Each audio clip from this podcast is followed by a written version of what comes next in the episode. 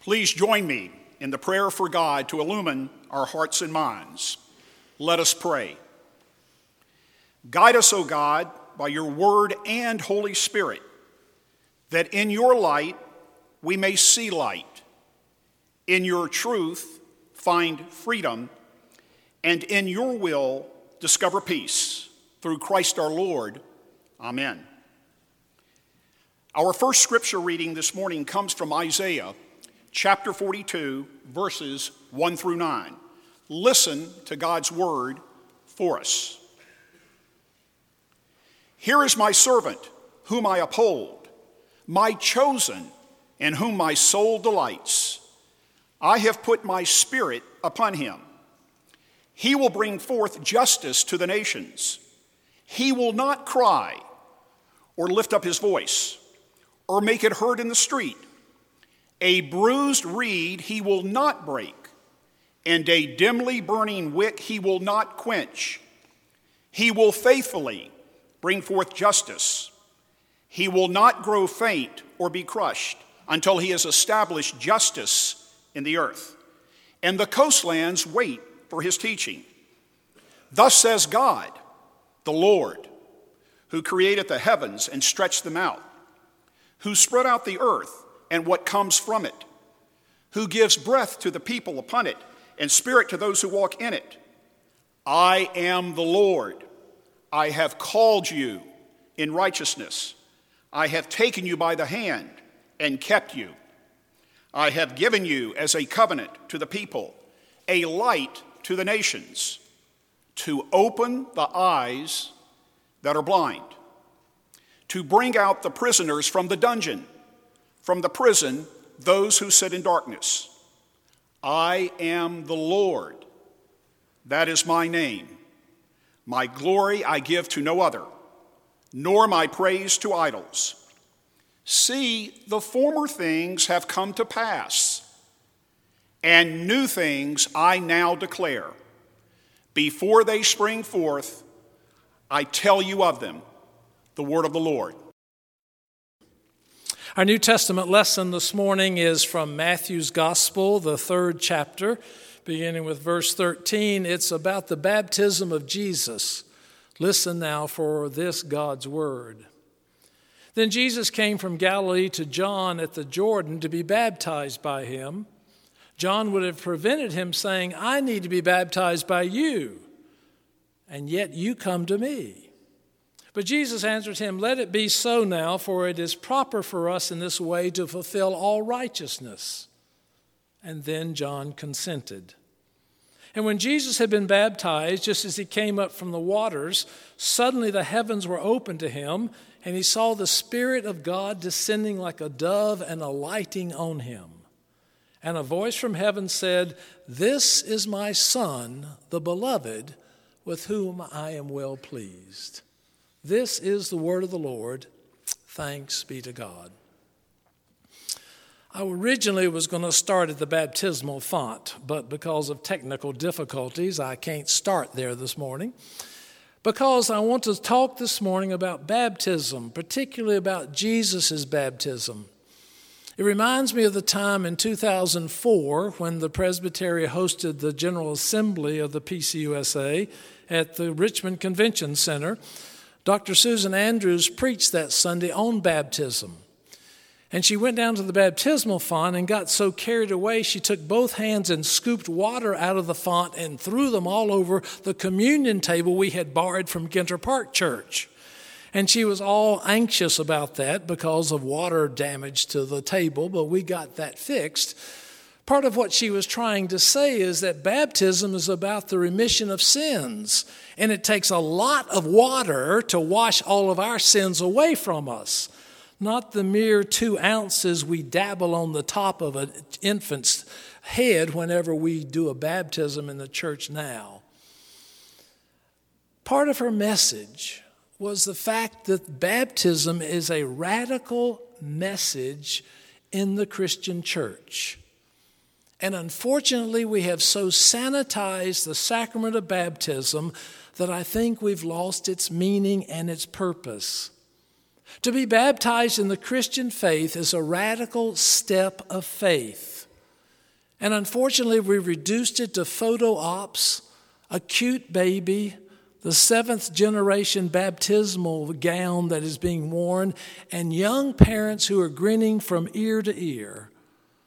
But the meaning of baptism is far from that. And that's what I want us to explore this morning. I just read about the baptism of Jesus from Matthew's Gospel. And I think that story presents some real challenges for us. First of all, why in the world was Jesus baptized? John, Jesus' cousin, said, You need to baptize me, not me baptize you. And John also was preaching a message of baptism for the repentance of sin, and yet we say Jesus was sinless. So, what is this all about? First of all, why was Jesus baptized? We believe that baptism washes away the sins of our lives and sets us on a new road for a whole new life and way of being. We also believe that Jesus was a person without sin. So the meaning here is more about the purpose of baptism and about its origins when Jesus was baptized. In the case of Jesus, Scripture tells us why he was baptized. In verse 15, it says, For it is proper for us in this way to fulfill all righteousness. Jesus made that declaration. Jesus was not baptized because he was sinful. He was not. He was baptized to fulfill all righteousness of God. Now, righteousness is one of those religious terms that we throw around and that we use, and it sounds pretty religious in its nature. But if you were asked, what in the world does that mean? I'm not sure many of us could give a good definition. I found a definition this week that I think begins to work for me, at least better than some others have.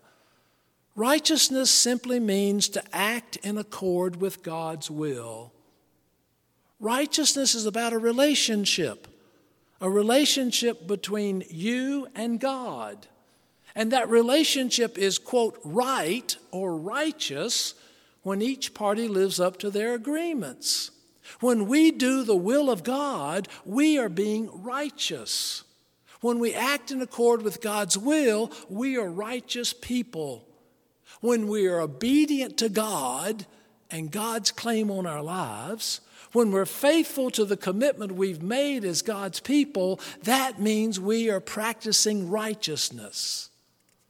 So, in the case of Jesus, he was righteous because he was attempting to do God's will to be part of God's kingdom. Jesus was baptized not because he was sinful, he was baptized because he was obedient. We are baptized and we bring our children to be baptized because we are obedient to God's commands. To fulfill our commitment and our righteousness to God, we bring our children for baptism. We agree to pray for them. We agree to raise them in the Christian faith. We agree to take seriously that they're going to be Christian. We agree that we're going to teach them the faith not to be agnostic, not to be atheistic, not to be just good middle class American kids, and not to leave them alone until they're old enough to decide what they want to believe for themselves. No, we have agreed to fulfill God's will, and every week we demonstrate that when we show up here in worship and in Sunday school and in fellowship with one another but that commitment is not just for the family of the infant, that commitment's also for the church family. People wonder if the Presbyterian Church has godparents. Yes, we do. And you're looking at them all of us, as members of this congregation, agree to be godparents to every child that is baptized in this church. We agree to nurture them in the faith. We agree to pray for them. We agree to work with them. We agree to share our faith with them. So, baptism is a family of faith commitment as well as a personal family commitment. We fulfill our righteousness with God when we follow God's will. And when we're baptized, we are fulfilling the righteousness. Jesus also was fulfilling the righteousness through his baptism because he was baptized with all the other people that were coming to John the Baptist to be baptized as well. One of the things we boldly declare is that Jesus was Emmanuel. That is, Jesus was God with us, a human being who lived and dwelt among us, full of grace and truth. And the baptism of Jesus lives out this theological truth that we proclaim boldly. For Jesus just did not talk the talk, he also walked the walk. He was human, he was one of us. He knew of what we experienced, he knew of how we lived, he knew what we were going through. Jesus was Emmanuel, God with us, and therefore was baptized even as we are baptized. Thirdly, an interesting part of the baptism story here is about this bird flying down on Jesus. It's kind of poetic in some ways, and it's kind of natural feeling, and it just kind of gives you those good warm feelings. Jesus came up out of the water, and here comes a dove alighting on his head and the voice from heaven saying, This is my Son, my beloved, with whom I am well pleased. Anna Carter Florence, professor of preaching at Columbia Seminary in Decatur, Georgia, told this story one time while at dinner and had quite an interchange with her middle school son. She was telling about this image she had of the dove alighting on Jesus' head and how poetic and how natural and how kind of nostalgic that was. And her son took her on, said, Mom, wait a minute. That's not the way doves fly. That's not how they fly. Doves swoop, they are fast. When they, don't, when they want to catch something, they don't just flutter down and pick it up. They're like a hawk, bam, and they've got it. And she suddenly went and changed her sermon because she saw a different image about this dove than she'd ever seen before. And I think it's kind of fascinating. The image was that Jesus was the Holy Spirit's prey, P R E Y. And she began to think that baptism the thought of an act of spiritual target practice. And I thought, there's something to that. Now, all analogies have their shortcomings, I would admit that. But I believe this one is on target. For you notice it was the Holy Spirit that came to Jesus, not Jesus to the Holy Spirit. It was the voice of heaven that came to Jesus and declared who he was, my beloved Son. For in this experience, Jesus' identity was made clear. He is the Son of God. And that identity occurred because of his baptism. When we are baptized, we are marked as children of God, made clear through our baptism. We need not suffer from confusion or wonder of who we are or whose we are or what we're about. We belong to God. And in baptism, that truth occurs, and we're named as God's people. So, in a day and time when people wonder around about who they are and whose they are, we have an incredible message to give to the world a message of the identity as being Christian and knowing who we are, children of the living God. But finally, this baptism talks about the fact that God is the one who initiates the action of our baptism. Many people won't be baptized because they're not worthy, they say. Many people have all kind of excuses and reasons not to be baptized. Many people just don't think they measure up. But one of the beautiful realities of infant baptism in our tradition is the fact that before a baby has any clue of what's going on with him or her, God comes to him. God comes to him through the Holy Spirit in that baptism and puts his mark on them and claims them as God's own, identified as one of God's children, identified as a child of the living God before anyone has any notion of religion or faith or church, God comes and says, You are mine. You belong to me, and I claim you. What an incredible gift. What a burden that's been removed from us. For God has done the work, and we are recipients of God's grace yet one more time as an incredible gift from the Maker. So, now about some meddling. Seems to me there's enough information I've given you about baptism, and so the question all of us have to ask is so what? It's all well and good, it's all nice, but what difference does it make? I wonder if we could look beyond the nostalgic vision of an image of infant baptism with all the flowing gowns and picture perfect images. What would happen if we believe that we are the prey, P R E Y, of the Holy Spirit? What if we believe that God comes to us and takes the initiative with us in our lives? What if we believe that our identity as Christian means to be servants of the living God? In other words, the question is what would happen if we take seriously our baptismal vows? What if we committed our lives to living out these vows as individuals and as a congregation? What if we every week renewed those vows in our own hearts of how we would live life? For the next week or two, there are different group meetings around the church. Information's in your bulletin in which we're trying to see what God is calling Grace Covenant to be and do. What would happen if we saw us as the prey of the Holy Spirit? The prey of the Holy Spirit to see where God is leading us of what we are to do and to be. What is God noodling this congregation about? What is God stirring the waters about in this place about our future? And I think the same question happens to us individually. What has been noodling you? What's been nudging you?